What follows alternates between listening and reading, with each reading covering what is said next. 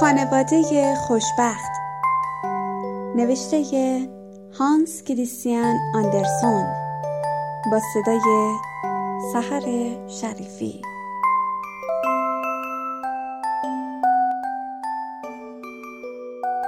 سلام بچه های عزیزم. امیدوارم که خوب و سلامت باشید. گل نیلوفر دور هر درخت و ستون و مجسمه میپیچه. و از اون بالا میره. اگه جای این گیاه گرم و مرتوب باشه خیلی زود رشد می‌کنه و همه دیوارهای اطرافش رو با برگهای سبز خودش میپوشونه. بوته این نیلوفر هیچ وقت به تنهایی رشد نمی‌کنه. همیشه جایی که یک بوته نیلوفر رشد می‌کنه بوته های دیگه هم کنارش هستن و رشد می‌کنن.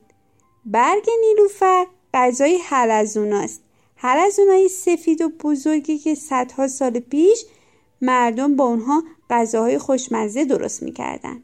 اون روزا مردم عقیده داشتن حلزونهای سفید به خاطر خوردن برگ های نیلوفر اینقدر بزرگ و خوشمزه میشن.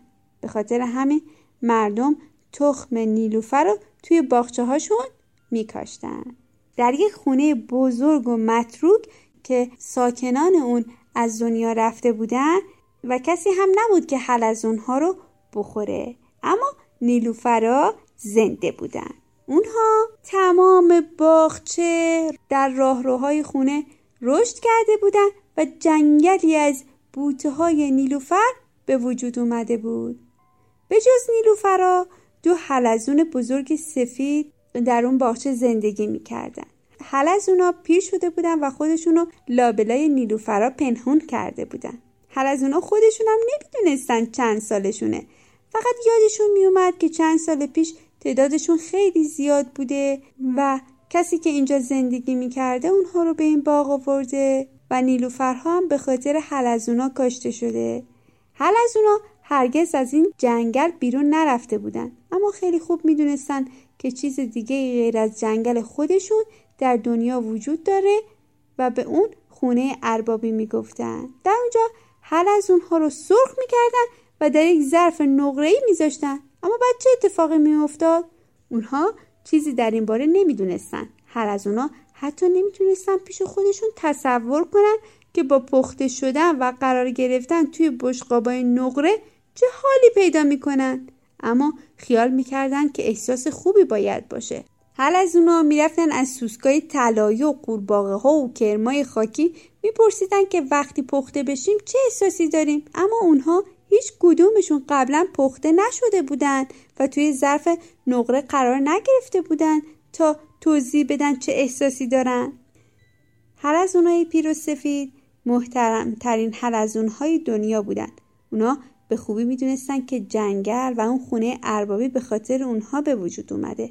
تا روزی که اونها رو بپزن و توی ظرف نقره قرار بدن. این دوتا اون تنها زندگی می‌کردن. خیلی هم خوشبخت بودن.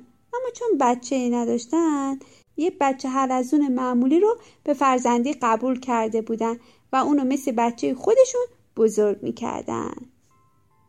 حلزون کوچولو نمی‌خواست بزرگ شه چون یک حلزون معمولی بود.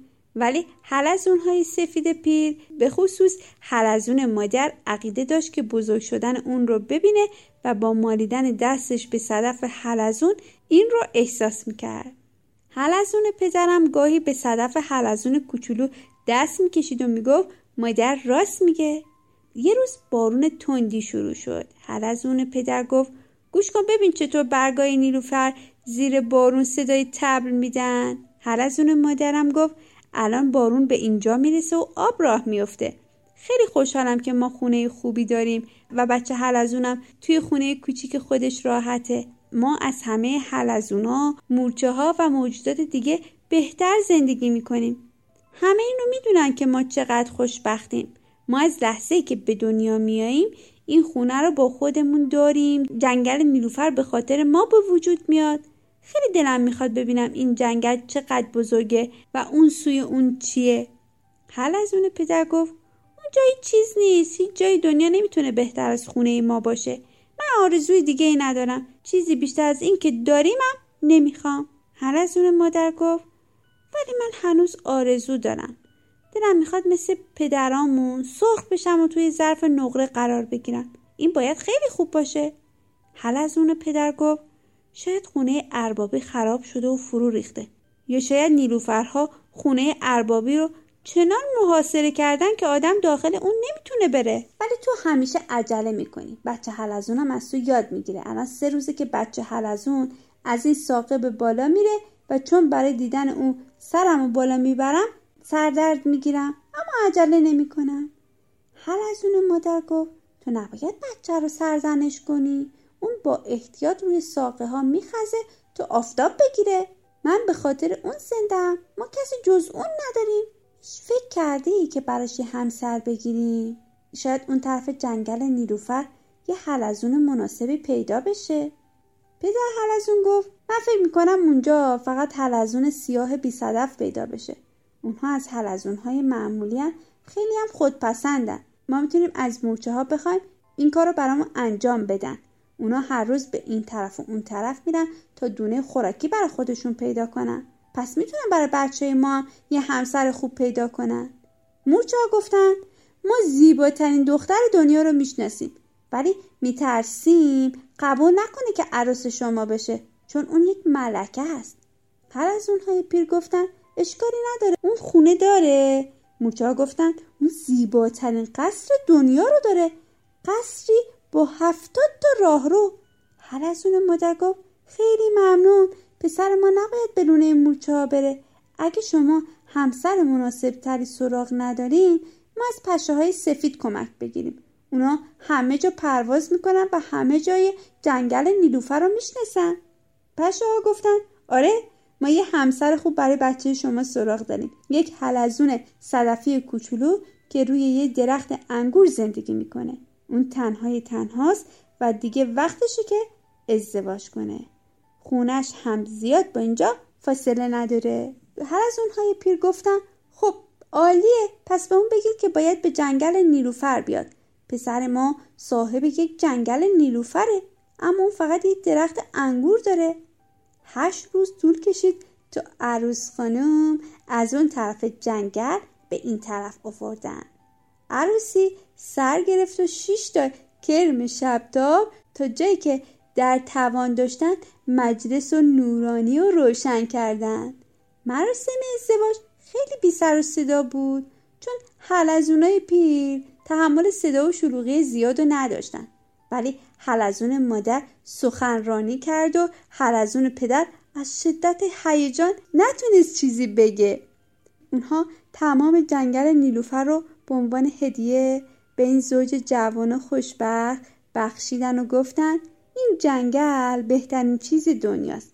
اگه با درستکاری زندگی کنی بچه های زیاد بیارین روزی شما و فرزندانتون به خونه اربابی می‌برن و پس از اینکه سرختون کردن شما رو در ظرف نقره قرار میدن.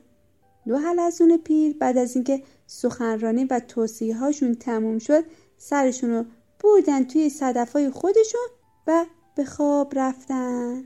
حالا دیگه زوج جوان سر تا سر جنگل نیلوفر حکومت می‌کردن.